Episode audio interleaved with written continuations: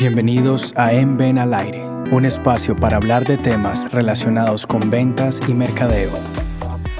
Hola, bienvenidos a este nuevo episodio. Muchas gracias por estar con nosotros. Hoy está Luis Fernando Escobar, nuestro director. ¿Cómo está Luis Fernando? Hola Carolina, muy bien. A todos quienes nos acompañan, un saludo muy cordial. Luis, eh, el 2020 y este año han sido años, digamos, atípicos en el sentido de que no han sido normales, pongámoslo así. Pero el 2020 fue un año difícil donde cayeron economías, se perdieron empleos, etcétera. Pero este 21, 2021 ha estado repuntando. ¿Cómo estás viendo la situación en general? En general, la situación en Colombia ha sido favorable a pesar de los sucesos sociales. y bloqueos de, de, mayo, de abril y mayo, en general vemos un repunte de la economía muy fuerte. No se ha recuperado todo el empleo que se necesita, faltan 500 mil empleos por recuperarse, pero tenemos indicadores de crecimiento del Producto Interno Bruto que hacía mucho tiempo no se veían, por encima del 10%, lo cual es magnífico, es una de las mejores recuperaciones a nivel Latinoamérica y a nivel mundial. Eso habla muy bien y las perspectivas para el año entrante siguen siendo muy favorables. Entonces eso, eh, no sé, sabemos que venimos de un año anterior difícil, pero de todas maneras la recuperación ha sido extraordinaria.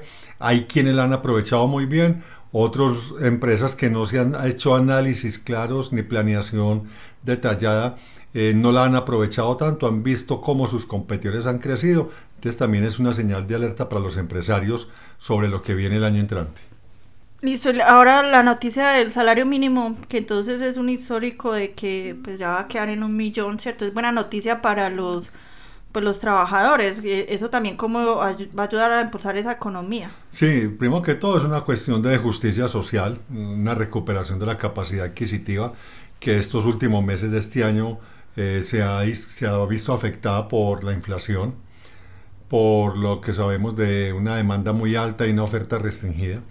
¿Cómo lo veo yo? Pues veo que eso va a dinamizar mucho la economía porque va a entrar una gran cantidad de personas con mejor poder adquisitivo y van a, consumir, ¿no es cierto? Hay que tener mucho cuidado, es que, que, las empresas no se desboquen y hagan un control de precios que no nos metan en una espiral inflacionaria muy fuerte.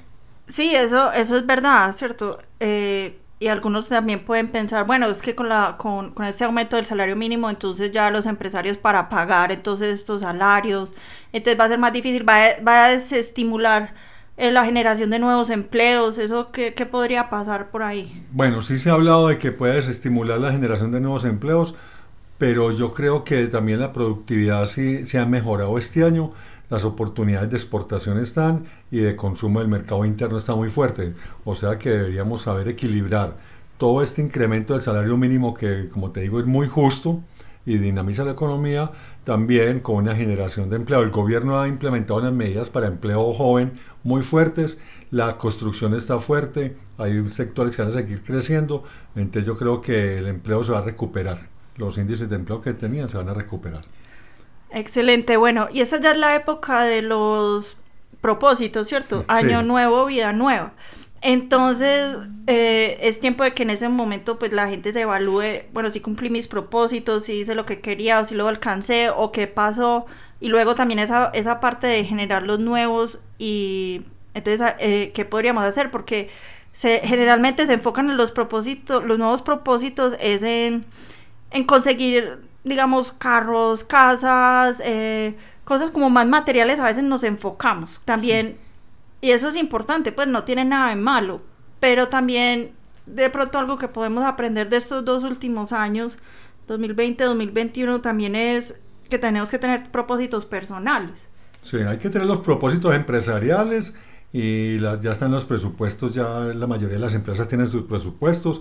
Hemos trabajado, estamos trabajando con varias empresas en, en, lo que es la generación del plan de ventas, que es el cómo lograr esos presupuestos, esas metas el año entrante, planes de mercadeo. Pero lo que tú dices es muy importante, necesitamos aprender de, lo de estos dos años, de lo que fue la pandemia y todo, y todavía estamos en pandemia, no nos olvide que no estamos en pospandemia, estamos en pandemia. Eh, que lo material ha perdido mucho peso, Carolina, eh, lo espiritual, lo la parte emocional, la parte de la tranquilidad, de la salud, se ha ganado gran peso. Entonces, yo conozco empresarios que están con, sin carro, El año pasado dijeron, no, va a vender mi carro, no necesito el carro para nada, o tienen un carro sencillo, le están más preocupados es por, por su familia, por su salud, por ese crecimiento mental, por la salud mental que también tú sabes ha, ha sido muy afectada, se ha visto muy afectada en jóvenes y en niños. Entonces em, tenemos un regreso hacia la espiritualidad y hacia la parte interna, de cuidarnos mucho como personas, como seres humanos, en nuestro entorno, nuestra familia, y ya luego sí se puede disfrutar de bienes materiales, eso no es malo, el que tiene adquirido su salario, sus beneficios con su empresa de manera honesta, los puede disfrutar. Pero uno sí ve que la gente cada vez busca más tranquilidad, salud y paz que un consumismo disparado en bienes de lujo, digámoslo así.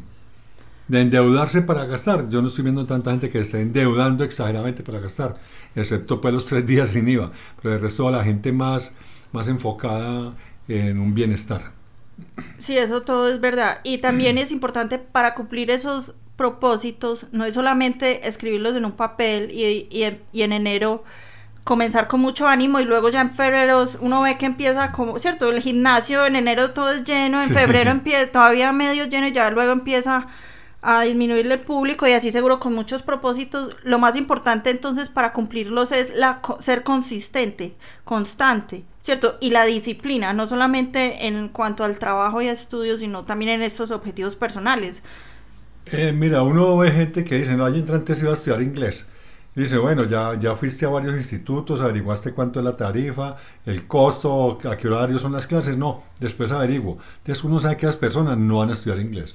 ¿Quién sabe uno que va a cumplir su meta? Los que ya en este momento están planeando cómo van a ejecutar, cómo bajar el peso, cómo alimentarse mejor. Entonces ya están investigando eh, comidas saludables, alimentos saludables, dietas saludables, eh, que el ejercicio, ya están planeando el cómo hacerlo. Los otros dicen, no, sí, después averiguo. Uno sabe que esa gente no lo cumple. Entonces inclusive la vida personal, el mejoramiento del bienestar personal, tiene que tener un plan para que sí se pueda ejecutar. Excelente. Eh, a todos les deseamos una feliz Navidad, un excelente 2022 y recuerden, es no solamente formularse un propósito, es ser constante, ser disciplinado para que los puedan alcanzar. Sin orden y sin disciplina es muy, muy difícil alcanzar las metas. Feliz Navidad, un feliz año y esperamos verlos y eh, continuar con ustedes el año entrante. Un abrazo grande.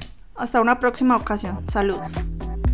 Para conocer nuestros servicios, visite www.escuelanacionaldeventas.com y contáctenos a info@escuelanacionaldeventas.com.